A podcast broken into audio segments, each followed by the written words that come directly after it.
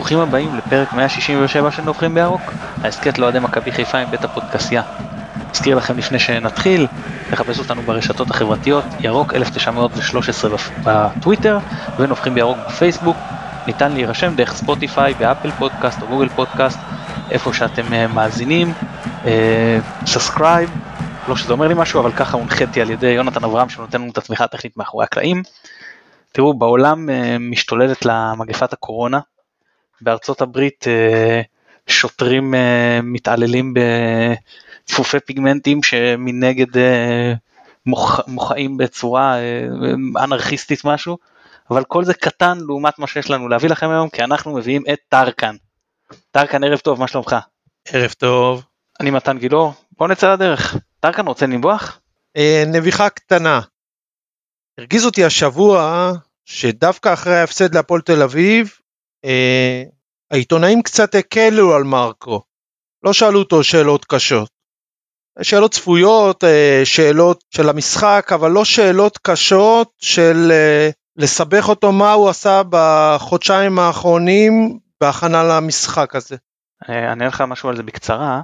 אני לא ראיתי את התרעיונות המדוברים. אני רק יכול להגיד לך שבדרך כלל השאלות הכי קשות נקרא לזה, מגיעות במסיבת העיתונאים, והפעם לא הייתה מסיבת עיתונאים אחרי המשחק, מטעמים של מגבלות של משרד הבריאות. אז רק לשקף את העניין הזה. הנביחה שלי לגבי נוכחות קהל באצטדיונים, דיברנו על זה בעבר, כרגע יש עונה וצריך לסיים אותה, וזה בסדר שאם אי אפשר שיהיה קהל באצטדיונים, שאני חושב ש...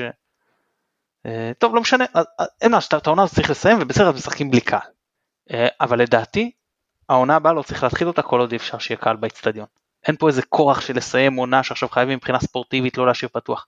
אי אפשר קהל, תקצרו את העונה. מבחינתי שהקטינו מ-שלושים ושישה ל-עשרים ושישה מחזורים, התחילו את העונה בנובמבר, נגיד אחרי השזרוע, אם זה מה יש, אם ככה יהיה אפשר כדי שאוהדים יהיו, אז זה מה שצריך לעשות לדעתי. טוב. טרקן, בואו נתחיל לדבר על ההפסד להפועל תל אביב, והדבר הראשון שאני רוצה לשאול אותך, זה נקודה מאוד מעניינת שהעלה אותה בפני רון פדר, הוא אומר כזה דבר, ראינו שסלליך, שאנחנו עוד נרחיב לגביו, בשש דקות הראשונות, מאבד את הכדור ארבע פעמים, זה גם היה ברור משהו מהשני מהציע ישר, אתה יודע, זה בלט לי, עוד אמרתי למי שלידי, ביציע עיתונאים, שימו לב, שש דקות ראשונות כבר ארבעה עיבודים, ובנוסף הוא עלה במשחק נגד אום אל פחם, רז מאיר עלה כ-חמישים חמישים וסלליך כקיצוני ימני, והפעם הם החליפו. ואז אומר רון, שואל, בשביל מה יושבים כל אותם אנליסטים שעובדים במכבי ומקבלים משכורת? אם לא כדי להציף את העניין הזה בזמן אמת, בפני הצוות המקצועי שיוכל לשנות ולתקן ולעשות מה שצריך. אז יש פה שתי אפשרויות. או שהאנליסטים לא עושים את uh, עבודתם, כן, לא יודעים, לשאוב את הנתונים בזמן אמת מספיק מהר, לגבש את המשמעויות ולתת המלצות לצוות המקצועי, או שהצוות המקצועי קיבל את אותם נתונים, משמעויות, המלצות, והוא החליט להתעלם, הוא לא יודע מה לעשות איתם. איך אתה רואה את השילוב של כל האנליסטים, כאילו בכזה מצב שהוא היה מאוד בולט, ולא נעשה שום שינוי? שאלה קצת טריקית. אני כן חושב שיש האנליסטים שעושים עבודה מצוינת במכבי חיפה, אני גם חושב שהצוות המקצועי מצוין. השאלה היא הסמכות בסוף, אם היא מקשיבה. קשה לי להאמין שהאנליסטים שניתחו את, ה... את כל השחקנים, לא נתנו את הנתונים הנכונים, גם לגבי סולליך, גם לגבי רז מאיר, גם לגבי רוקביצה. בעצם דוח נכון על כל שחקן אחרי הפגרה. מה מרקו עושה עם זה? זו השאלה. אני לא חושב שיש... מצב שבמועדון כמו מכבי חיפה זה לא מנותח כמו שצריך. אנחנו יודעים למשל, לפחות מהתקשורת, ממה שפורסם, על ויכוחים בין אה, הסקאוטים, אנליסטים, לגבי רכש בינואר. ויכוחים בין הצוות המקצועי למרקו. וראינו שבסוף אה, מרקו קפה ואז שחקן, שחקן שלו, את ליאו, כמו ששנה שעברה את איתורה, וזה לא עבד.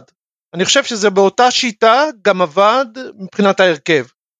וזה לא המשחק היחיד. אתה זוכר את המשחקים הקודמים, גם ב- מול בית"ר ירושלים בחוץ, מול כפר סבא שהוא התעקש על סולליך, מול אשדוד, מול בני יהודה בתיקו, זה חוזר על עצמו.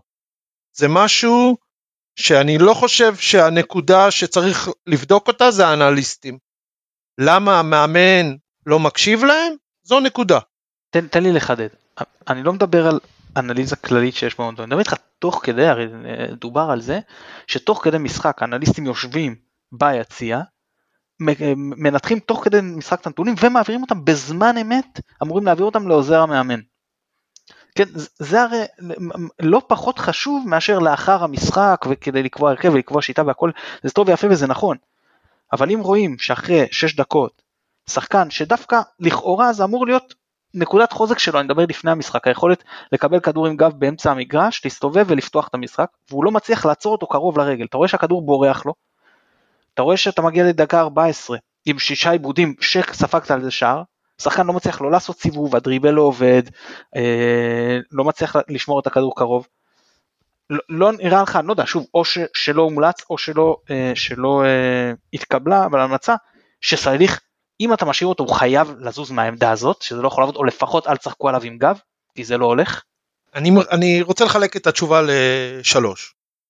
נתחיל, מה, נתחיל מהעניין הזה שאתה חושב שכן יש איזה יתרון לסולליך בעמדה הזו, אני לא מסכים עם זה. זאת אומרת שאני חושב שהטעות הייתה כבר בהצבה שלו. אבל תראה מה אמרת. אמרת שאתה ישבת ביציע העיתונאות, וראית את, ראית את הדברים קורים.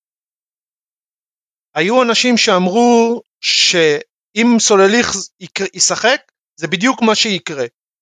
זאת אומרת שאנשים שכבר ראו את זה קודם, גם מרקו ישב למעלה, גם מרקו ראה את זה. הוא לא ראה מה שראית? הוא לא ראה שסולליך מאבד כדורים? מה הוא עשה עם זה? למה צריך את האנליסטים בשביל הדבר הזה? זאת אומרת שכולם ראו אותו דבר, כולם אמרו אותו דבר. מה נעשה עם זה בסוף? לא יודע.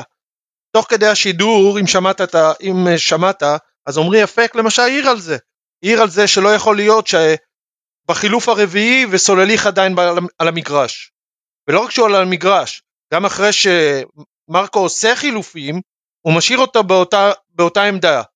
אני לא חושב שצריך אנליסט בשביל לראות מה קרה שם. למה מרקו התעקש, ולמה מרקו התעקש על עוד הרבה דברים אחרים, והרבה משחקים אחרים? זו השאלה.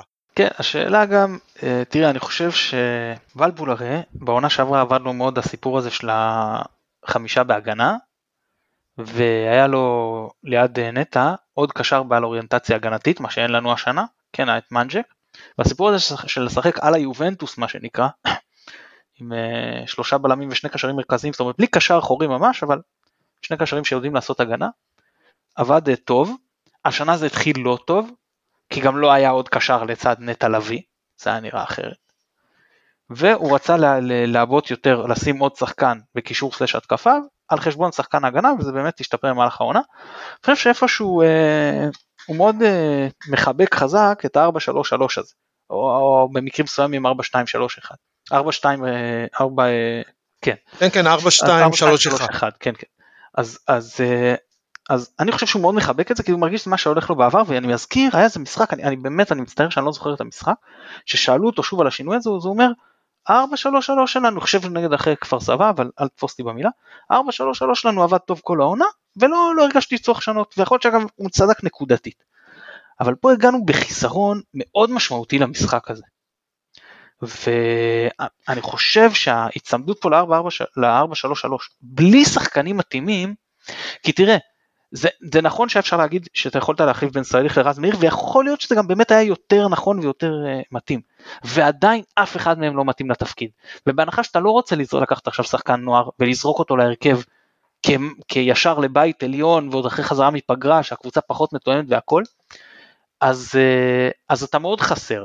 עכשיו אפשר לדבר על למה אתה חסר, ינואר דיברנו על זה, uh, כל מה שהיה שם שזה באמת חלון, הגעת במצב הכי טוב, לחלון ינואר מאז אלפיים ואחת עשרה, וזה החלון כנראה הגרוע ביותר, או אחד הגרועים ביותר שהיה לך בינואר בעשור האחרון, ואז לא משנה, זה מה שהיה. עכשיו אתה מגיע למצב הזה, ויש לך שתי אפשרויות, או, או כמה אפשרויות, סליחה, או שאני פותח עם שחקנים שלא מתאימים בעמדה, כן, תוך מחשבה שלא יודע, שהם שחקני כדורגל בסופו של דבר, מתאימים מבחינתי לליגתה, לא מש... עזוב רגע דעתך, טובים לא טובים, מבחינתו של בלבול אני מדבר, בחירתו הם שחקנים מספיק טובים, עכשיו אני פותח איתם, הסתגלו, התאמנתי על זה באימונים או לא יודע מה, שתיים, אני לוקח שחקנים מהנוער ושם אותם באמצע, שלוש, אני משנה את הפרדיגמה, אני עובר לשחק אחרת, אני למשל, לפני המשחק, חשבתי שהיה נכון לעלות עם חמישה בהגנה, פלקוצ'נקו וערד בקישור, שרי לפניהם ושני חלוצים, שהמגנים שלנו הם כאילו על הכנפיים, סתם, לא, לא משנה, זה לא חשוב עכשיו אם אתה מסכים איתי או לא ברמת העיקרון. השאלה אם אתה גם חושב שבלבול יותר מדי נצמד לסיפור הזה של יש לי מערך שהוא עובד, ועכשיו אני אונס את הסגל עליו, גם אם זה לא הדבר הכי נכון לעשות. טוב, אני, יש שני דרכים להסתכל על זה. יש את אלה שחושבים שבנקודת זמן מסוימת אתה צריך להשתמש נכון בסגל השחקנים שעומד לרשותך. לקחת את ההרכב האופטימלי לסגל שקיים. אני לא מאמין בזה. אני מאוד אוהב את ה-ארבע שתיים שלוש אחת, אני חושב שזה טוב לקבוצה, ואני חושב שהקבוצה מתרגלת מערך מסוים, זה צריך להישמר, נכון? צריך לגוון מדי פעם, אבל כל עוד זה עובד, לא נוגע. עכשיו, אני כן חושב שהיה צריך להישאר במערך שלנו. השאלה, אם אתה אונס את השחקנים כדי להתאים למערך. וזאת הטעות. כי בסופו של דבר, תסתכל גם על היריבה. הפועל תל אביב עלתה עם שחקני נוער. והם נראו מצוין. ואתה, לא רק שהשחקנים שלך לא מתאימים למערך, הם חלקם שחקנים שהם לא בכושר, שהם לא שיחקו, שהם חזרו מפציעה, שהם לא הצליחו לחזור מפציעה, רמי גרשון שלא המגרש מעל עונה, רז מאיר שחזר מפציעה, סולליך שכנראה זה מה יש, לא ייתן יותר מזה. ועכשיו השאלה, במיוחד אחרי משחקי המבחן שתרגלת שחקן לנוער, למה לא לנסות לעשות את ה... מינימום שינויים בעמדות ובשחקנים. זאת אומרת, יש לך מגן שמאלי כמו אותין, אז שהוא ישחק מגן שמאלי. ויש לך את מקסים, קשר היחיד בסגל, אז שהוא ישחק. ואולי עם מקסים ליד ערד, זה היה נראה אחרת. מה הטעם לשים את רז מריז באגף? באגף. אה... רוקביצה לא התאמן כמעט כל, כל התקופה שאחרי חזר, החזרה מהקורונה. מה הטעם לשים אותו? איזה היגיון לבוא ולהגיד ששועה לא מתאמן ולכן הוא לא משחק, אבל שחקן שלא יתאמן מסיבות אחרות כן משחק. זאת אומרת שהטעות של מרקו הייתה לא בשינוי המערך, בציוות השחקנים למערך. והשאלה, שאני לא יודע אם ניגע בה, זה האם מרקו עשה את זה, האם זה טעות, או שזה משהו מכוון. ואני לא חושב שזה טעות. אני חושב שמרקו אה, הלך פה עם הימור כמעט הזוי, ואף אחד לא דרש ממנו את התשובות, למה זה נעשה. מה זאת אומרת, מכוון זה ברור שאולי עם הרכב מכוון, אבל בסופו של דבר הוא רצה להצליח, זאת אומרת, לא, נכון, כאילו אנחנו לא חושבים שהוא לא רוצה להצליח, אתה חושב שיש פה איזה שהם אינטרסים שהם מעבר, איזה שהם... מה זה רוצה להצליח? יכול להיות, אתה חושב שהוא מעדיף להצליח עם שחקנים מסוימים, על פני להצליח עם שחקנים אחרים, ולא... מה זאת אומרת, עובדתית, בכל פעם כשהוא נקלע לפיגור במשחקים האלה, הוא חזר להרכב הרגיל שיציל אותו. בוא נלך אחורה למשחק הראשון נגד מכבי תל אביב. משחק, סליחה, המשחק הראשון בסמי עופר, עלה עם הרכב, עם סולליך, מיד הבין שהוא, לא מיד, לקח לו שישים דקות, ו-שתיים אפס, חזר למערך אחר הרגיל, ומאותו רגע, אם אנחנו נמחק את הפנדל, ניצחנו שלוש אחת, אז זו בסוף ש, שזה הפסד, אבל אתה מבין שזה הטעות, הטעות שהוא עשה, שכולם ידעו מראש, שזאת הטעות, אז מה? אז נוותר לזה? נגיד שהוא רצה לנצח? לא יודע. אתה רוצה לנצח? אז למה אתה עולה עם רז מאיר באגף ימין? למה אתה עולה עם סולליך בעמדה שלא מתאימה לו? אני רוצה לחזק מה שאמרת על רוקביצה, אני אגיד יותר מזה. רוקביצה הוא, הוא סך הכל שחקן שעובד על, המשח... על המגרש, למרות שזה לא בא לידי ביטוי הפעם, יכול להיות שהוא גם לא בכושר גופני מספיק טוב, אבל יש לו בעיה, הוא, הוא גם שחקן פציע, ויש לו בעיה לעמוד בעומס. ומבחינת סגנון משחק, המשחק שהכי מתאים לו, למרות שבשתי העונות האחרונות הוא, הוא גם משחק טוב נגד הגנות מצופפות, אבל המשחק שהכי מתאים לו זה המשחק נגד מכבי תל אביב, כי יש יותר שטחים מתים, בעיקר כשאתה מתבשר שאיתן טיבי לא יפתח ככל הנראה, משהו מה שכנראה שרעניין לי, וזה משמעותי מבחינת היכולות הפיזיות, בדגש על מהירות. ואז אתה אומר, באמת, אני מסכים איתך פה, כאילו בקטע של גם שהוא לא נראה טוב, הוא לא יתאמן, וגם תכין אותו למשחק הזה. אל תגרום לו להגיע עייף, אל תגרום לו להגיע שחוק. פה אני חושב שהיה נכון לעלות. אני חשבתי עם שועה והוואד, לא משנה. גם עם אחד מהם, למרות שהם שניהם, אף אחד מהם הוא לא תשע כמו שצריך. עכשיו, אני תמיד אומר לגבי סיפורים של רוטציה, שיש לך שני דברים.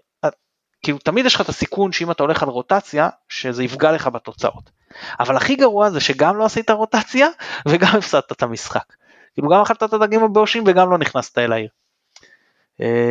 אז נכון שזה, אני אמרתי את זה לפני, יש פה חוכמת בדיעבד, כי בסופו של דבר הפסדנו.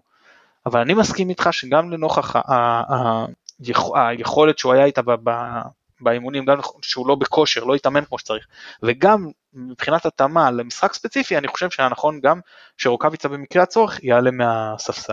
אתה הופתעת מהתוצאה? אני אמרתי על אחד אחד לפני, אז תראה, אני מראש לא חשבתי שנצח, אני גם לא חשבתי שנפסיד, אז יש פה הפתעה מסוימת, אבל אני גם לא חשבתי שנצח, זאת אומרת, היה ברור שזה הולך להיות משחק קשה, ושתיקו חשבתי שיותר ישקף. אני חשבתי שאנחנו הולכים להפסיד, ואנחנו הולכים גם להיראות רע. אני לא חושב שאני כזה נביא, אבל גם לא היה ברור מה, מה המסקנות שהוסקו מש, מהמשחקי מבחן מול אום אל-פחם ונוף הגליל. לקראת המשחק הזה, ראית שזה לא עבד שם, בטח בהגנה, ואז הגעת מול הפועל תל אביב, ובוא נודה, זה, אם היית גונב טקו, זה, זה ממש גניבה, הם נראו הרבה יותר טוב מול הפועל תל אביב, קבוצה שלפני הפגרה קיבלה ממך חמישייה, אתה חושב שזה הפערים בין מכבי חיפה להפועל תל אביב?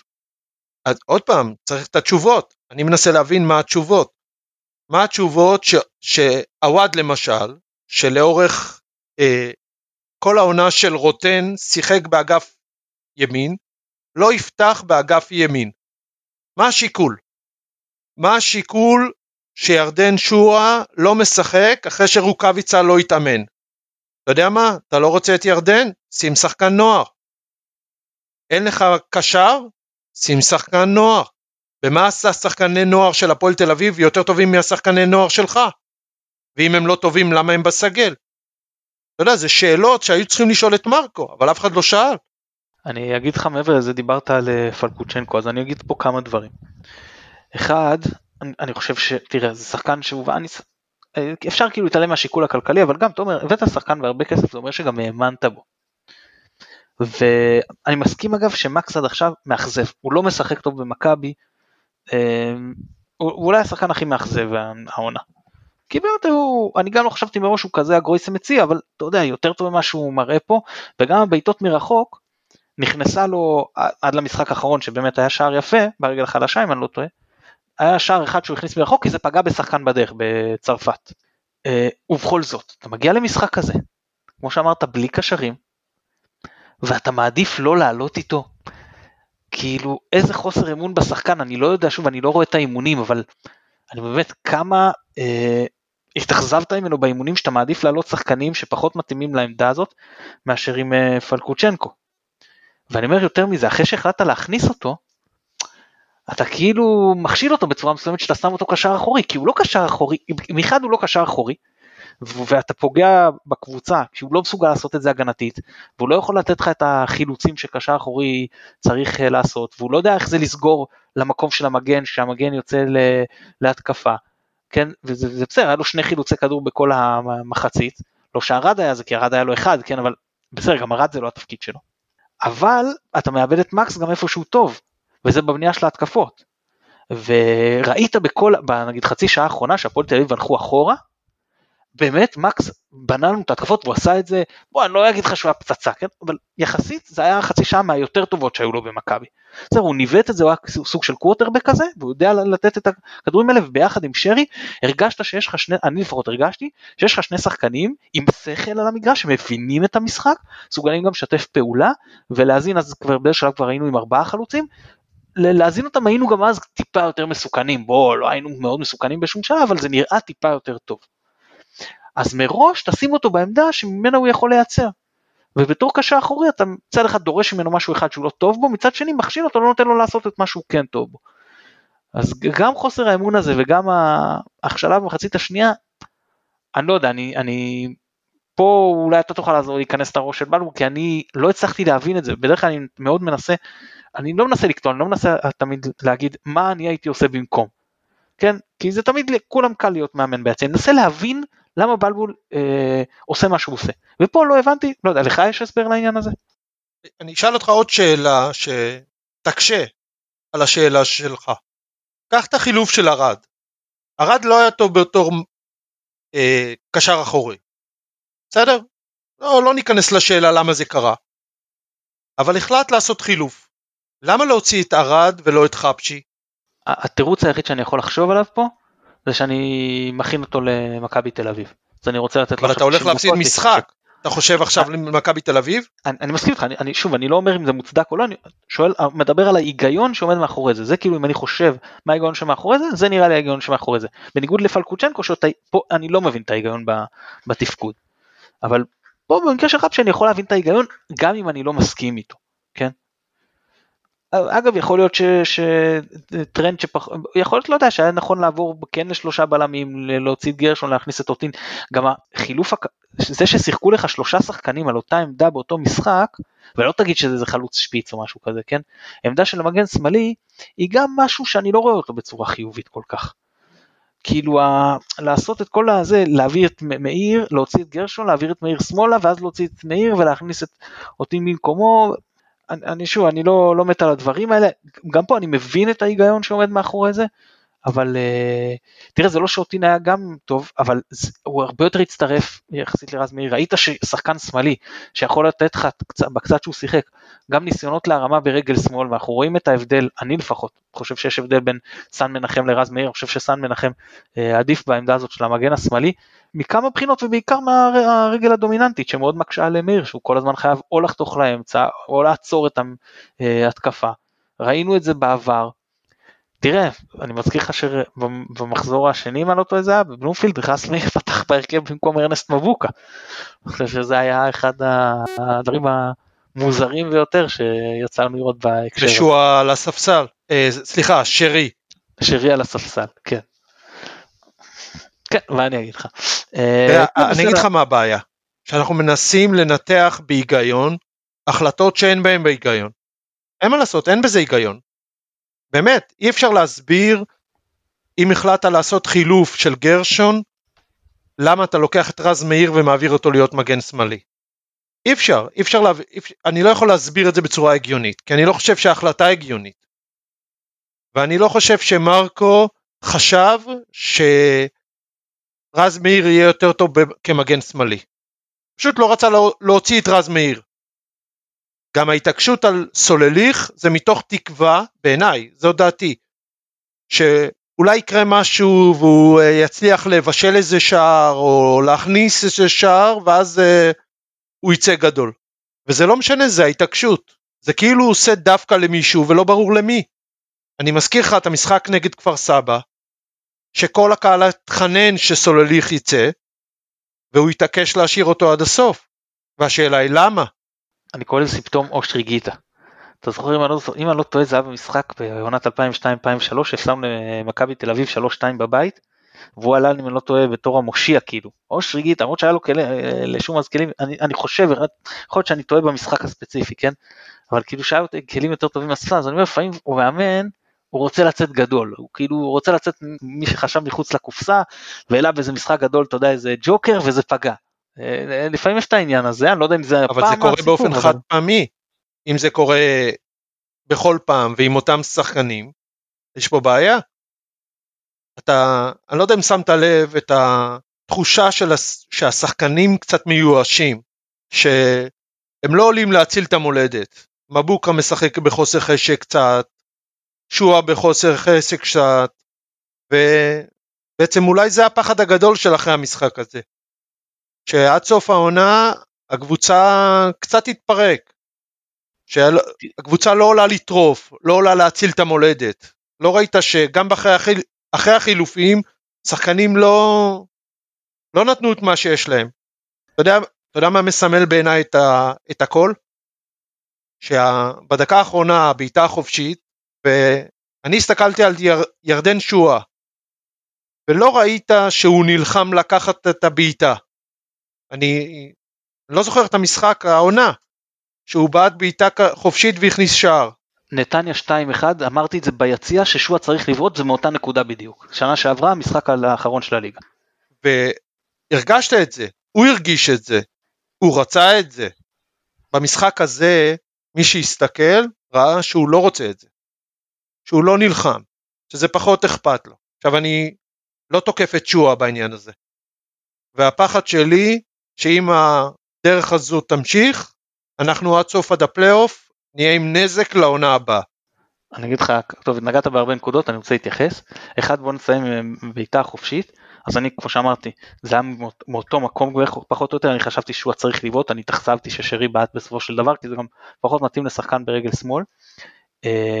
לגבי, היה צריך, אתה יודע, להילחם על זה, תראה, כל כך הרבה באו ואמרו לו, בצדק גם, כן?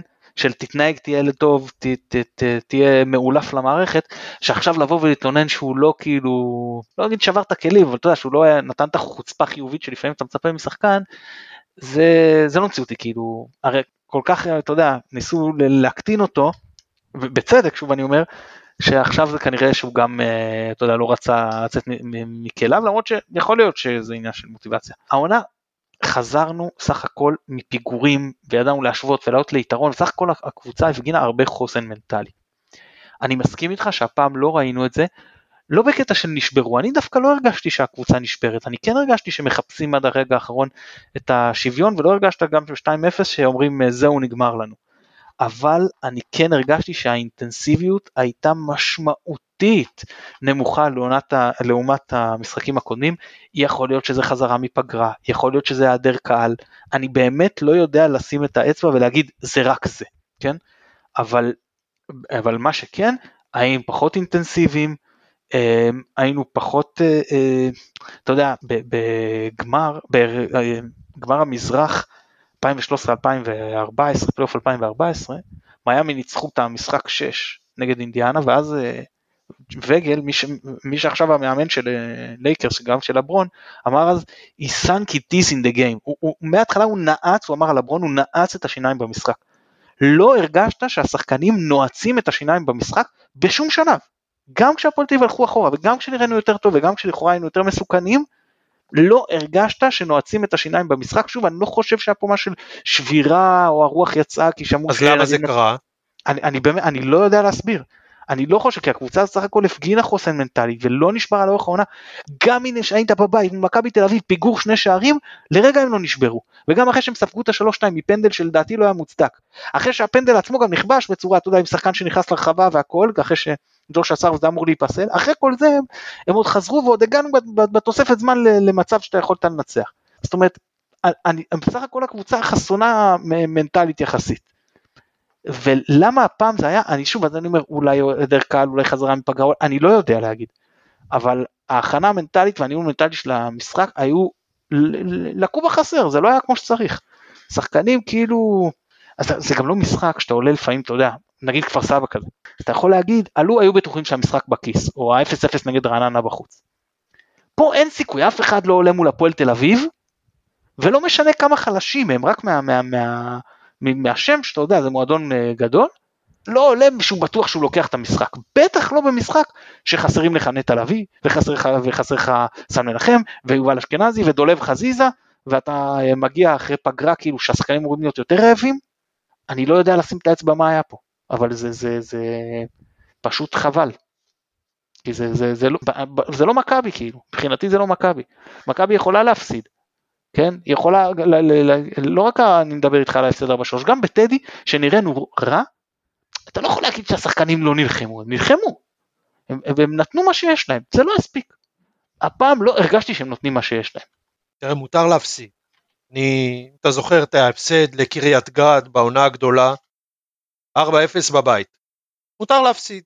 קורה, קורה שמאבדים נקודות, אבל דווקא בעונה הזאת הייתה תחושה שבמקומות שאיבדנו נקודות, זה היה מטעויות שמראש ידעת שהולך להיות בעיה.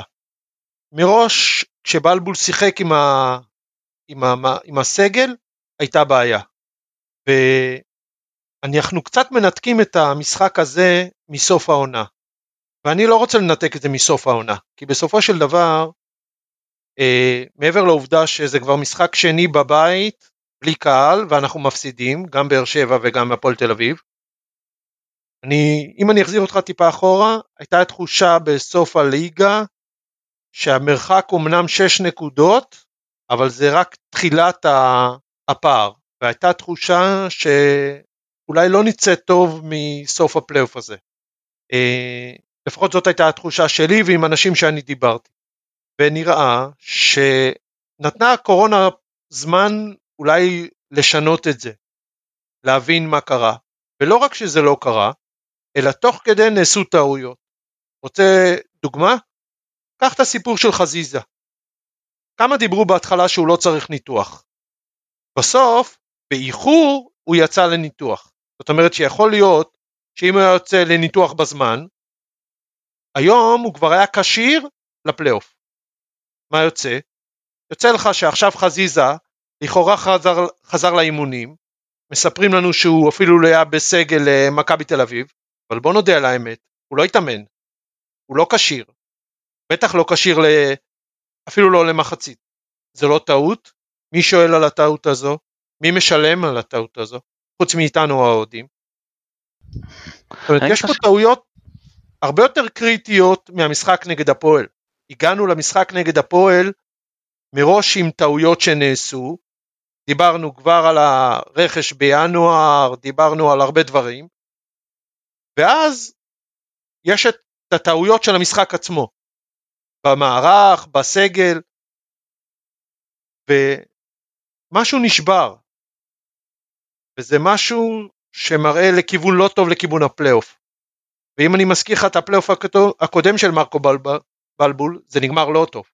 תן לי להקשות עליך רגע. אתה אומר מצד אחד שבלבול במשחקים שהוא שיחק עם הסגל, אם אני מבין אותך נכון, הכוונה הייתה עושה רוטציה, איך שתקרא לזה, היא באה לנקודות. מצד שני, אנחנו מדברים על הפצועים, אז נכון שההתנהלות בפציעות וזה הייתה לא טובה, אבל עומס על חזיזה והוא נפצע, ועומס על אשכנזי והוא נפצע, וחלק מהדברים האלה קרו, גם כי לא הייתה רוטציה מספיקה לטעמי. יכול להיות, החופן לא נדע מה קורה אם לא, אבל אתה רואה סטטיסטית, ששחקנים אתה שוחק אותם ותוכן אותם, ונותן לחזיזה שחק לך פה הערכה נגד נס ציונה בגביה, כשהוא מביא לך את הניצחון, שלא יובן אחרת, כן?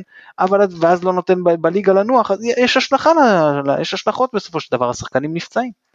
אז בוא תפתור לי את, אתה יודע, את הפרדוקס הזה של, של מצד אחד, אני לא רוצה לעשות רוטציה, כי זה פוגע לי בתוצאות, מצד שני, אם אני לא עושה רוטציה, השחקנים שלי בסופו של דבר, נפצעים, ואני חייב לעשות רוטציה עוד יותר רחבה, וזה גם פוגע לי בתוצאות. תראה, זה לא שלא, לא צריך לעשות רוטציה, אבל השאלה היא איך אתה מפעיל את הרוטציה. יש הבדל בין אם אתה אומר, אוקיי, חזיזה פצוע, או צריך לנוח, ואני שם במקומו עכשיו מישהו על, ה, על אגף ימין, שיחליף אותו. שזה הדאגה שלך כקבוצה לעשות את זה. ואם אתה היית שם את עווד, שיש לו ניסיון שם, אז אתה אומר, אני במשחק נתון, מוכן אה, לאבד את האיכות של חזיזה, ולקחת את עווד, כדי שחזיזה ינוח. ברגע ששמת שחקן אחר, עם סוג אה, משחק אחר, כמו סולליך, מה שהיה נגד מכבי תל אביב, איבדת את זה. זה לא נקרא לעשות רוטציה. זאת אומרת שצריך לעשות רוטציה, אבל צריך לדעת גם איך לעשות את זה. מהבחינה הזאת, מרקו נראה מקובע. אני לא בטוח שהשיקול שלו היה רוטציה. אנחנו ראינו לאורך העונה, שהמון פעמים יניק לא משחק. אני לא יודע אם ראית את הסרטון של נדמה לי זיו להבי עליו בטוויטר, את המסירות שהוא נתן ואת ההחטאות של השחקנים שהוא העמיד מול שער. הוא הראה כמה הוא היה משמעותי ואיכותי בחלק גדול של העונה. ועם זאת, יש את התחושה למשל, שמרקו לא נתן לו קרדיט, ולשחקנים אחרים שלא מגיע להם, לדעתי, כן נתן. זאת אומרת, זה לא בעיה ברוטציה, זה בעיה ב... אני חושב שהרוטציה פה נאמרת כתירוץ, לא כבאמת כרוטציה. וזה סוגיה אחת.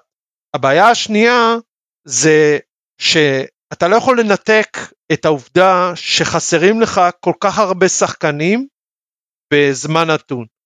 במשחק אחד, פתאום חסרים מספר שחקנים בסגל. זה נטע ואשכנזי, וזה סן וחזיזה, שניים עם פציעה, ושניים עם מחקות, ואין לך כלום בסגל. איך יכול להיות שאין שום קשר אחורי בסגל? עכשיו, ראינו שם בינואר, זה לא עניין של רוטציה. אם לא דאגת למחליף בסגל, אז גם אתה לא יכול לעשות רוטציה. פציעות זה משהו שאתה לוקח בחשבון, הרחקות זה משהו שאתה לוקח בחשבון, אבל כשאתה מגיע לקטסטרופה כזו, זה, זה תקלה בניהול. דיברנו על זה ב... אז בינואר, אבל בוא נעלה את זה בפניך שוב. איך באמת מכבי, הרי מכבי היום יכולה לבוא, מכבי משאילה הרבה שחקנים לחדרה בתנאים מאוד נוחים. חדרה לא היו עושים כלום, מקבלים בגדול כל מגשה של מכבי, כי, כי הם יודעים שהם מקבלים מהנוער שלנו, שחקנים ש... תכלס שמו אותם בבית עליון שנה שעברה, והשנה הביאו אותם גם למצב שהם לא, אתה יודע, לא פוטנציאל, לא נאבקים ממש על הירידה. אז אני, אני, אני מסתכל על כדבר, אני אומר, אם מכבי הייתה רוצה להחזיר את אבו פאני בינואר, היא הייתה מחזירה את אבו פאני. עכשיו אני אומר, אתה לא יודע מה יהיה עם אשק, אתה מביא אותו בדקה ה-תשעים, עזוב את כל ההתנהלות כרגע, נגיד את זה מצב נתון. למה אתה לא שם על הולד את אבו פאני ואומר, תדעו לכם, שאם נופלת לי העסקה עכשיו עם אשק, אני בדקה ה-תשעים, בשנייה האחרונה של חלון המעברות, העברות, מעביר הודעה להתאחדות שאבו פאני חזרה אצלי בקבוצה. אתה מבין? כאילו פה, זה מצב שיש לך את השחקן, הוא שלך, הוא מושאל, אבל הוא מושאל, למה הוא מושאל? לא מושאל בשביל הדמי השאלה שלו, לא בשביל זה מכבי משאילה שחקנים, כן? אלא הוא מושאל מתוך מחשבה של, אולי בעתיד, הוא השחקן. אבל מתן, אשק לא היה בדק, בדקה ה-תשעים. זה בדיוק העניין. זו דוגמה מצוינת. נפל בחמש, בחמש, שבשמונה נסגר חלון העברות, ביום האחרון. הגעת איתו לדקה ה-תשעים, הסיפור של להביא אותו לא היה בדקה ה-תשעים, את אשק יכלת להביא הרבה קודם, דיברו עליו הרבה קודם. מה קרה במועדון שהגעת ליום האחרון? כלומר... ברור, ברור, ברור, כל מה שאתה אומר נכון, אני אומר, פעם שהגעת, ברגע שידעת שזה כבר מתכנס ממש לשעות האחרונות של החלון, איך לא שמת את אבו פאני על הולד? ואז היית מגיע, אתה מסכים איתי, אני מניח שתסכים איתי, שיש הבדל, בין אם הפעם אתה פותח שה-חמישים חמישים שלך, אפילו אם נגיד לך אתה שופרי הרד זה החוצר, אם השחקנים שאתה משחק איתם בקישור זה סלליך או רז מאיר, ואו אם אתה משחק, אם היית יכול לשחק היום נגיד עם קישור של הרד, פלקוצ'נקו, אבו פאני, לא אסון, תסכים איתי שאמור להספיק מול קישור של הפועל תל אביב? לעומת זאת, אם אתה אומר לי מראש, הרד, סלליך, מאיר, אני אומר, זה לא מספיק, גם מול קישור של הפועל תל אביב, זה בעת הנוכחית, זה לא מספיק. אז אני, אני רוצה לענות לך על זה. נתחיל באבו פאני. אני חושב שההחלטה הייתה נכונה. אני חושב שההחלטה הייתה שהולכים על אשק, אה, גם אם מרקו לא רוצה. בסדר? אף אחד לא שיער שיקרה את מה שקרה בחדר, באותו רגע. ואני חושב שהם היו בהלם, ולא חשבו על הסיטואציה שהם יצטרכו את אבו פאני, והיה עדיף להשאיר את אבו, אבו פאני בהפועל חדרה, ולתת לו עוד קצת אה, לשחק. אה, במובן הזה, אני לא חושב שהייתה טעות, אבל אם תסתכל על דברים אחרים, לא על אבו פאני, תסתכל על העובדה שמתחילת העונה מדברים על הקשר הזה, ומרקו במקום זה היה עסוק בלמצוא מחליף למבוקה. למה היה צריך וחשוב לחפש בינואר מחליף למבוקה? אתה מצפה שיחשבו על אבו פאני, והוויכוח בכלל הוא על מבוקה. שים לב, זאת אומרת שהשאלה מה אתה לוקח עם זה הלאה, מה ההתנהלות במועדון שאתה מתקן, ופה יש לי הרגשה לא, לא הסיקו את המסקנות הנכונות. נתנו למרקו יד יותר מדי חופשית. אין יד, אין אה, אושרי, אה, אם אתה מכיר מהטוויטר, כל הזמן אומר שאין יד מכוונת, אין מנהל מקצועי שיקבע את המדיניות. אחד כזה שיציב גבולות למאמן, אחד כזה שיגיד לו, זה הסגל, זה מה שהולכים, לא משחקים. אני ירשה לעצמי להגיד, שגם אם אבו פאני היה חוזר למועדון, נגד הפועל תל אביב, סולליך היה עולה. ואני לא חושב שאתה יכול להגיד לי בוודאות, שזה לא נכון. לא, אני לא יכול להגיד לך בוודאות שזה לא נכון, אני יכול להגיד, שאני, אם אני מקבל את ההחלטה, את ההחלטה ויש לי את אבו פאני, אני פותח איתו במשחק הזה. כן? זה מה שאני אומר. אבל אני מניח שחלק גדול מאיתנו, גם בסגל הנוכחי שקיים היום במכבי חיפה, היה פותח עם אחרת. אתה אולי היית פותח עם מערך, מערך אחר, חמישה בהגנה, משנה קצת. אני אולי הייתי פותח עם אותו מערך, אבל עם שחקנים אחרים. עם מוטין כמגן, עם ארד כבלם, עם מקסים, עם שחקן נוער בקישור, עם עווד כשחקן כנף, עם שועה בחוד. שים לב, לא שיניתי את המערך, ההרכב אחר, אחר לחלוטין, ואני חושב שההרכב הזה כן היה מנצח את הפועל תל אביב. יאללה, בוא נעבור לדבר על uh, המשחק שיש לנו מחר, ושהמאזינים כבר ישמעו אותנו, זה יהיה היום בערב מבחינתם. אז uh, מכבי תל אביב, מוליכת הטבלה, בחוץ. בואו נתחיל מהאישו הכי משמעותי שדיברנו עליו בדקות האחרונות, מרכז המגרש. איך אנחנו מתמודדים עם זה שהם יכולים להביא לך את uh, נגיד שלישייה של גלאזר, גולסה, פרץ, או לחלופין זה יכול להיות ריקן, זה גם יכול להיות ברסקי, זה יכול להיות מיכה. איך אנחנו יכולים להתמודד עם זה? אני חושב שהבעיה היא יותר חמורה, כי אני חושב שמבחינת הכושר, אנחנו חזרנו לא טוב. אנחנו בכושר הרבה פחות טוב, אז לא ממה שהיינו במהלך העונה. אנחנו בכושר הרבה פחות טוב, אה, ממכבי תל אביב, אם ראית את המשחק שלהם. זאת אומרת שגם בסגל מלא, אנחנו בעמדת נחיתות. Uh, בסיטואציה הזו, אנחנו ממש חסרי אונים מולה. זאת אומרת, גם אם uh, נטע חוזר למשחק, אתה לא רואה מי משחק לידו, ואיך אתה גורם לזה, שיש לך יתרון עליהם, או שאתה יכול לעצור אותם באמצע. הם עולים עליך היום כמעט בכל פרמטר, בין אם זה באיכות השחקנים, או בכושר שלהם. כי חלק מהשחקנים, אני יכול להתווכח שיש לנו שחקנים איכותיים יותר. אני חושב שאין להם בשח... בסגל שחקן כמו שרי, אני חושב שאין להם בסגל שחקן כמו שואה, נשאיר בצד את שאלת ה... כמה הוא מקצועי, אני חושב שיאניק זה יתרון אדיר. עכשיו, השאלה אם אתה מנסה, כי פתחת בשאלה שאלת האמצע, אז אני חושב שאי אפשר לעצור, לעצור אותם באמצע. אז אתה, אז אתה משנה את, את המערך כדי לעצור אותם באמצע, או שאתה יוצר מערך שייתן לך יתרון במקום אחר. ואני חושב שצריך לשחק בשיטה הרגילה, ולדעת שאנחנו, גם, גם בשיא שלנו, אנחנו יכולים לחטוף מהם, אבל אנחנו יכולים גם לתת שערים.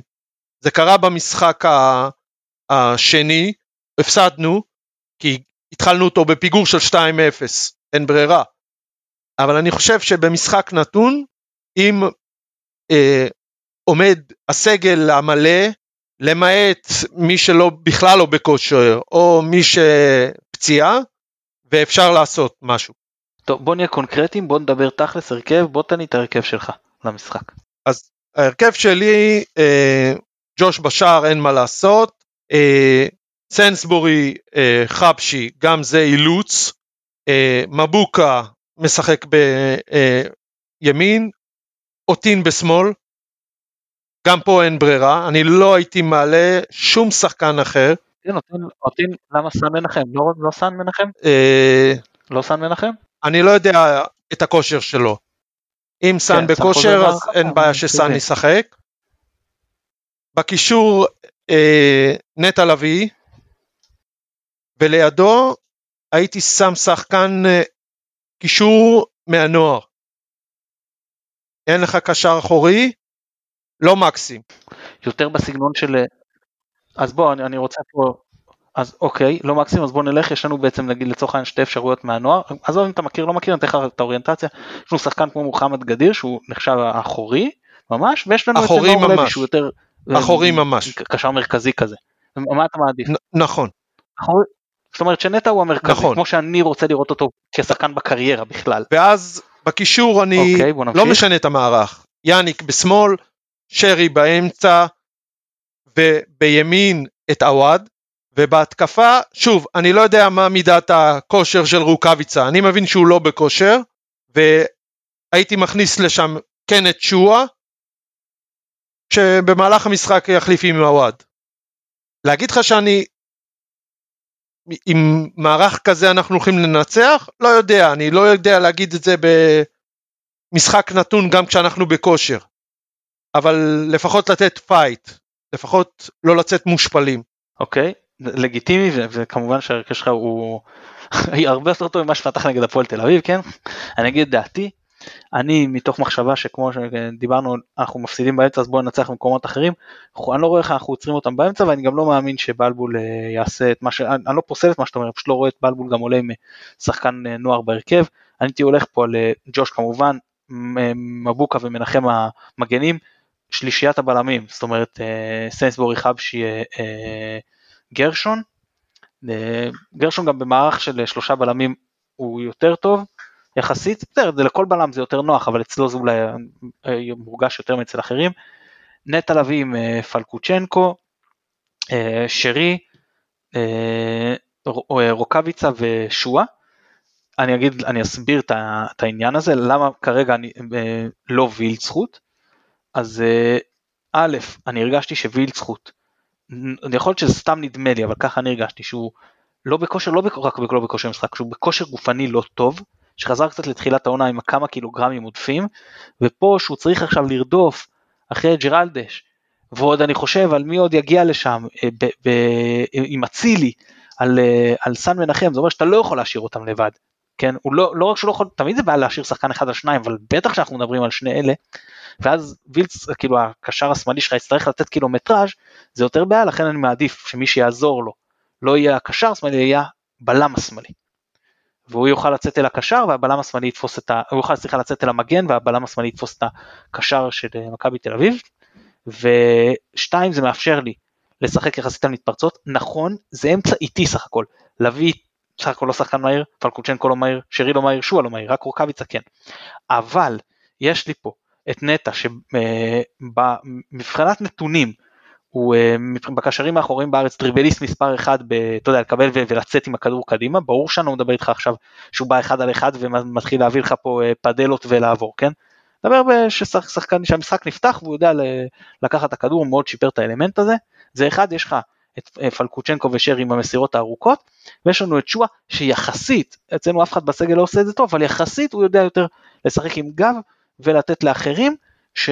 ורוקביצה על המהירות, ככה אני הייתי חושב עם ניסיון כלשהו, איכשהו כן להפתיע את מכבי תל אביב ולפצח את העניין הזה. מצד שני, אני כן מכיר בזה, שהם עולים עם חלוץ אחד, שהוא בלשון המעטה לא הנקודה הכי חזקה אצלם, להפך זה עמדת טורפאי שם, ואז אתה באופן מסוים מבזבז, שאתה עולה עם שלושה בלמים, אתה כאילו הולך על ריק, על פר שאתה שומר. כן, אני מבין את העניין הזה, ועדיין כדי להיות מסוגל לתת את העזרה במקומות אחרים, הייתי עולה בס... עם שלושה בלמים. אני עכשיו יכול להקשות לך בשאלה? בוודאי, מומלץ. תראה, קודם כל ליאניק, ש... שתי שאלות. שאלה ראשונה על יאניק. אמרת שאתה הרגשת שהוא לא בכושר. מקסים בכושר? צולליך בכושר? יש עוד הרבה שחקנים שפחות ממנו בכושר. גרשון בטח לא בכושר. אז למה זה על יאניק מורגש לך, ועליהם אתה מוכן לסלוח?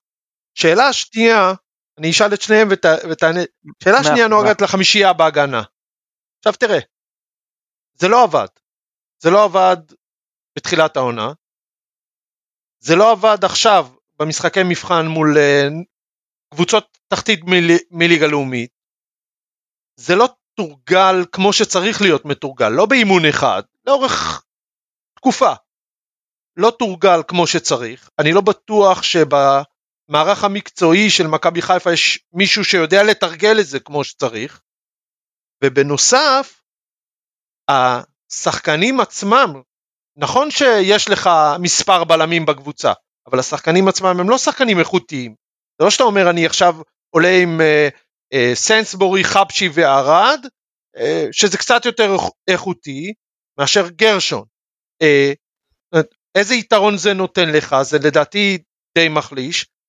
ועוד על אותו שאלה, אחד היתרונות בלשחק עם אה, חמישייה בהגנה, זה שהמגנים יכולים לתקוף, במערך של מכבי תל אביב, בהנחה שיאניק לא משחק, כמו שקרה במשחק הראשון, ששלישיית האמצע היו פנויים ללחוץ גם על המגנים, האם זה לא פוגע באפשרות שהמגנים יעלו למעלה, ואם כבר הם עלו למעלה, למי הם בדיוק ימסרו את הכדור?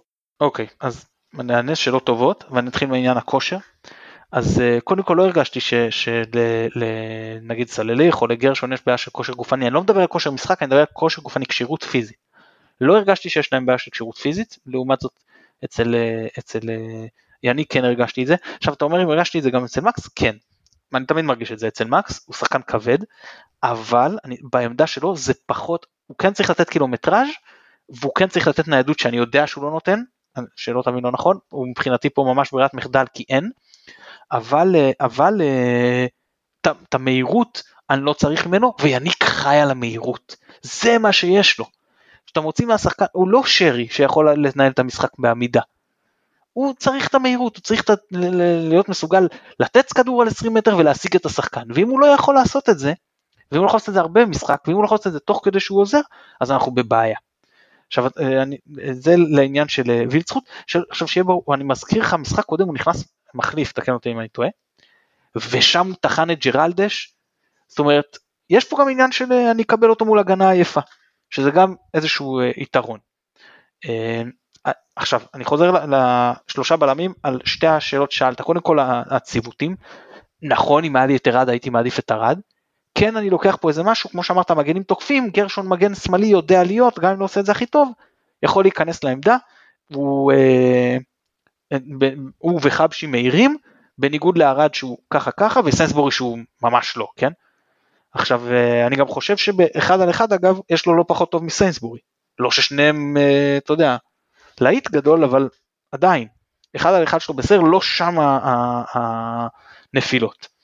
אז להגיד לך ששוב, זה הדבר שהייתי רוצה, לא, בעת הנוכחית, כשאני חייב את העזרה הזאת לסן מנחם, שזה לא רק העונה, אבל גם העונה ראינו כמה קשה לו מול מכבי תל אביב, כשלא מביאים לו עזרה, ואני מחזיר אותך גם למשחק האחרון ביניהם, היה לנו רק שחקן אמצע אחד, נכון, היה רק כאילו קשר אחורי, כי ככה זה המערך הזה, ואז כל הזמן הוא היה חייב ללכת שמאלה לעזור, כי הייתה רק עם ארבע בהגנה. ואז האמצע נשאר לך אוקיינוס, וכל פעם ריקן בשער הראשון, גולסה בשער השני, נכנסו למרכז, אף אחד לא היה שם בכלל, זה, זה פשוט בצורה הכי פשוטה וקלה, אני רוצה את נטה שם, אני רוצה נטה, הוא לא יצליח להשתלט על המרכז, אבל לפחות שיעצור את הכניסות מקו שני, וכדי לעצור כניסות מקו שני, אני חייב שיהיה לי עזרה למגנים, ובשביל שיהיה עזרה למגנים, וילצחוט היום, אני לא רואה אותו עושה את זה, אם כן, אם הוא שם, אז אני מסכים איתך שהוא צריך, אני מוותר על החמישה בהגנה, אם וילצחוט יכול לעזור לסן מנחם, שווילצחוט יפתח, אני מעדיף.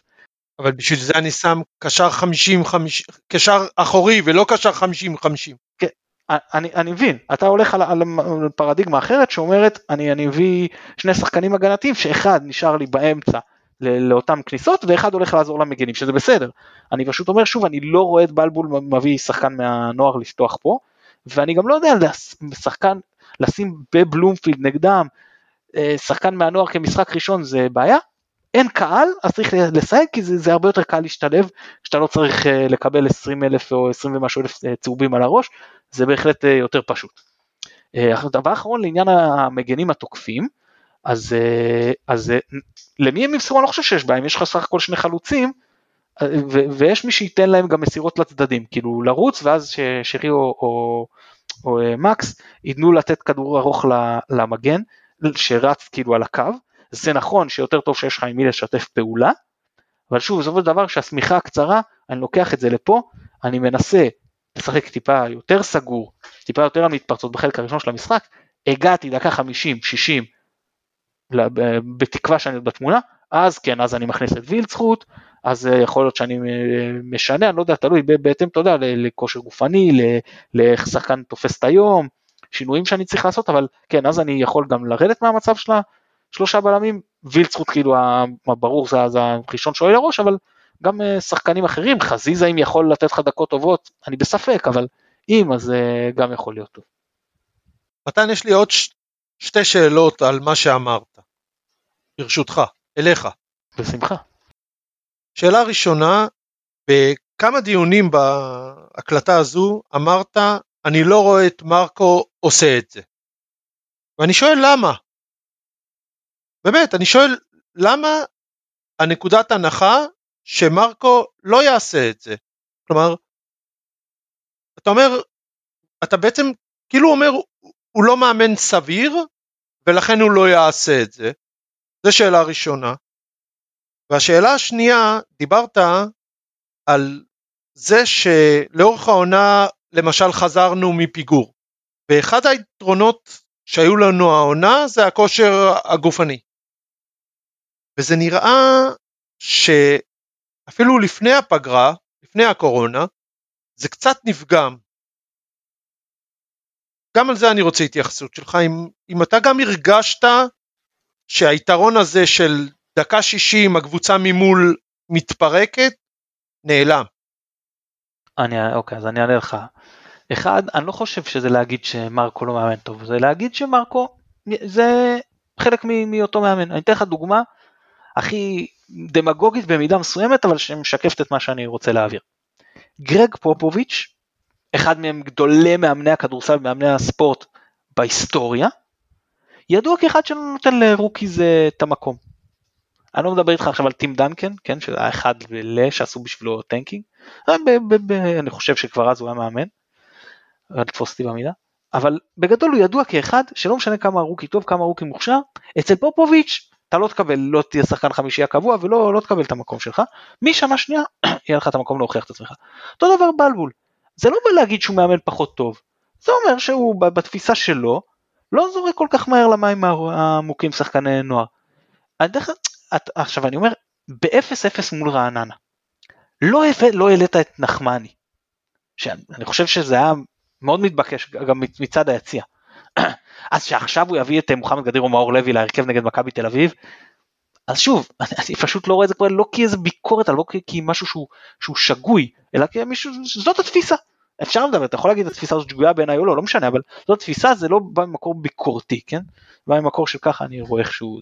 עכשיו לעניין הכושר הגופני, אני אגיד לך על זה שני דברים, אחד, זו אותה שחיקה שדיברתי עליה, אני גם הרגשתי שמעט הולך לאיבוד, זו אותה שחיקה שדיברתי עליה, של שחקנים, שגם זה נובע חלק מהעניין מסגל דל מדי, ודבר שני, זה שבלבול לדעתי לא ניהל טוב את הסגל, ולא עשה מספיק רוטציה, אני רציתי יותר במהלך העונה, והדבר השני, אני אסייג, זה לא בא לידי ביטוי ממכבי תל אביב, כאילו, הקשנו יותר על מכבי תל אביב, מהבחינה הזאת מאשר קבוצות האחרות, אבל זה לא שהם נפלו מולנו מהרגליים, ואנחנו השתלטנו על המשחק, מבחינת הכושר הגופני, שתי הקבוצות מדקה שבעים היו בלי אוויר, זה המשחק מאוד, אני מדבר על המשחק השני, זה המשחק מאוד אינטנסיבי, בקצב גבוה מאוד, הרבה מעל הרמה שהקבוצות האלה רגילות להתעכל בהם בליגה, הם שתיהם שפכו מנוע בדקה ה-שבעים, בגלל זה גם היו המון מצבים בדקות האלה, תראה בתוספת זמן מצב של לא מאה אחוז, אבל אתה יודע, אחוזים מאוד גבוהים לנו של עווד מגיע חלוץ מחמישה מטר או כמה שזה לא היה כדור מאוד נוח, שבא איתו עם התנועה, מצד שני הם שמקבלים את המצב הזה בתוספת זמן,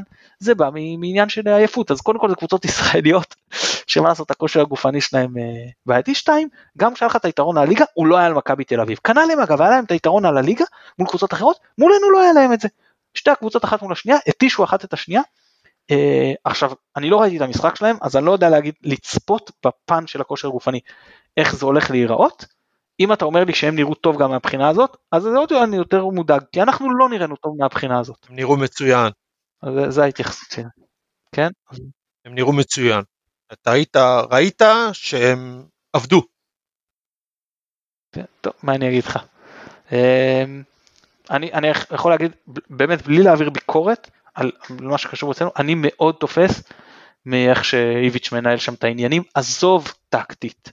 עזוב, גם יש לו יתרון שיש לו סגל יותר עמוק ויותר עשיר והכל, אבל זה שהוא מתמודד עם סגל באמת כזה רחב, מבחינה מקצועית, מבחינת הרוטציה שהוא עושה, מבחינה מנטלית, מבחינת ניהול הכוכבים, כאילו, אני חושב שהוא עושה זה פנטסטי, ואני אגיד גם אנשים אומרים, אחרי ההפסד בגביע, הוא, הוא נרגע עם הרוטציה, הוא הבין שהרוטציה כאילו פגע, אבל צריך להבין שאיך אתה מגיע לסוף העונה, הרוטציה שהוא עשה בתחילת העונה, הוא מתוגמל עליה היום, גם משחקנים שמגיעים לך יותר בכושר, זאת אומרת, שחקנים, אני מדבר איתך מעבר להרכב, או ל-ארבע עשרה שמגיעים בכושר יותר טוב, וגם זה פחות, כוכבים פצועים.